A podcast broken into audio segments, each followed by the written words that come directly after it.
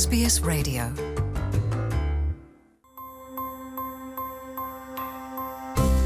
ይህ የኤስቤስ ሬዲዮ ፖድካስት ነው።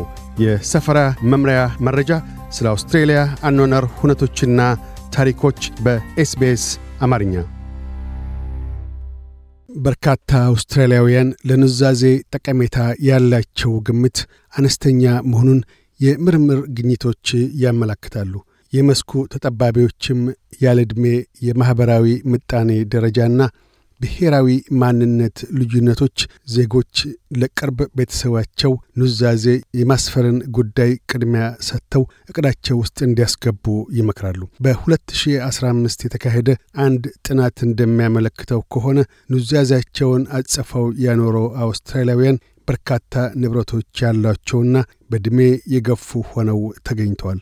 ይህንኑ የ2015ቱን ጥናት ተከትሎ ከሁለት ዓመታት በኋላ የዲከን ዩኒቨርሲቲ ፕሮፌሰር አደምስቲን መጠነ ሰፊ የሆነ ሰዎችን ያሳተፈ ጥናት አካሂደዋል። የጥናት ግኝታቸውም ግማሽ ያህሉ ተሳታፊዎች የኑዛዜ ውላቸውን ያላሰፈሩ ነበሩ። ፕሮፌሰር ስቲን ኑዛዜዎችን ቀደም ብሎ ላለማስፈር ሳንካ ከሆኑ ምክንያቶች ውስጥ የተሳሳተ ግንዛቤ መኖርና አጉል እምነቶች እንደሆኑ ሲጠቅሱ we find is that there's a large proportion of people who don't think that they need a will.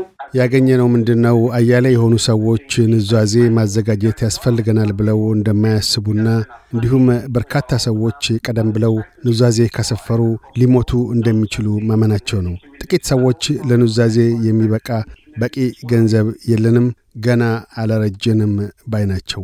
እኒህ ሁኔታዎች በስፋት በሰዎች ዘንድ የሚንጸባረቁ ሲሆን መጤ የሆኑ የማኅበረሰብ አባላት ዘንድ ብቻም ሳይሆን አንግሎ ሳክሰን ዝርያ ያላቸውም ዘንድ እንዲሁ ብለዋል።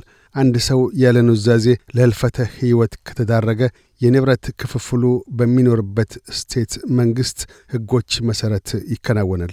ኑዛዜን ቀደም ብሎ አዘጋጅቶ ማኖሩ ቤተሰብን እንዲያ ካለ የሕግ ውጣ ውረዶች ሊያድን እንደሚችል ጠበቃ ዲን ካሊሚነስ ያሳስባሉ። ያለ ኑዛዜ የሚካሄዱ ውርሶች ሁኔታ እንደሚኖሩበት ክፍለ አገር መንግሥት ሕጎች ይወሰናል። ይሁንና ሕጎቹ ምናልባትም ሟች በሚፈልገው አይነት ቅደም ተከተል ላይከፋፈሉ እንደሚችሉ ካሊሚኖስ ያስረዳሉ። ምንም እንኳን አውስትሬሊያ ውስጥ ኑዛዜን በኦንላይን ማስፈር እየተለመደ የመጣ ቢሆንም የሕግ ባለሙያ አማክሮ ኑዛዜን ማስፈር ግና ይበልጥኑ ይመከራል። ኑዛዜውን በጠበቃም ብቻ ሳይሆን በየክፍለ አገሩ ባሉ የመንግሥት መስሪያ ቤቶችም ሊያከናውኑ ይችላሉ። ክፍያዎቹም በሕግ የተደነገጉ ሲሆን ዕድሜዎ ከ60 ዓመት በላይ ከሆነና እንዲሁም የጡረታ አበል ተቀባይ ከሆኑ ኑዛዜውን ያለ ክፍያ ሊያጽፉም ይችላሉ። የቪክቶሪያ ትረስቲ ሰርቪስ ዋና ሥራ አስኪያጅ ማይክል ስፓግል አታያቸውን ሲያክሉ ኑዛዜ ለንብረት ውርስ ብቻ ሳይሆን ለታዳጊ ልጆችም አሳዳጊን ለመሰየም ጭምር እንደሚጠቅም ይናገራሉ። ይህም በተለይም አውስትሬሊያ ውስጥ ላሉና ዕድሜያቸው ከ18 ዓመት በታች ያሉ ልጆች ኖሯቸው ሌላ የቅርብ ዘመድ ለሌላቸው ወላጆች በጣሙን እንደሚጠቅምና ሊያስቡበትም እንደሚገባ ያሳስባሉ።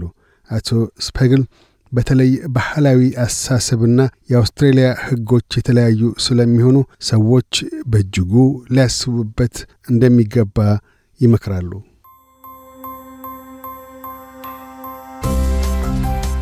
ይህ የኤስቤስ ሬዲዮ ፖድካስት ነበር። ለተጨማሪ የሰፈራ መምሪያ ታሪኮች ኤስቤስ ዶት ኮም ዶት ኤዩ አምሐሪክን ይጎብኙ።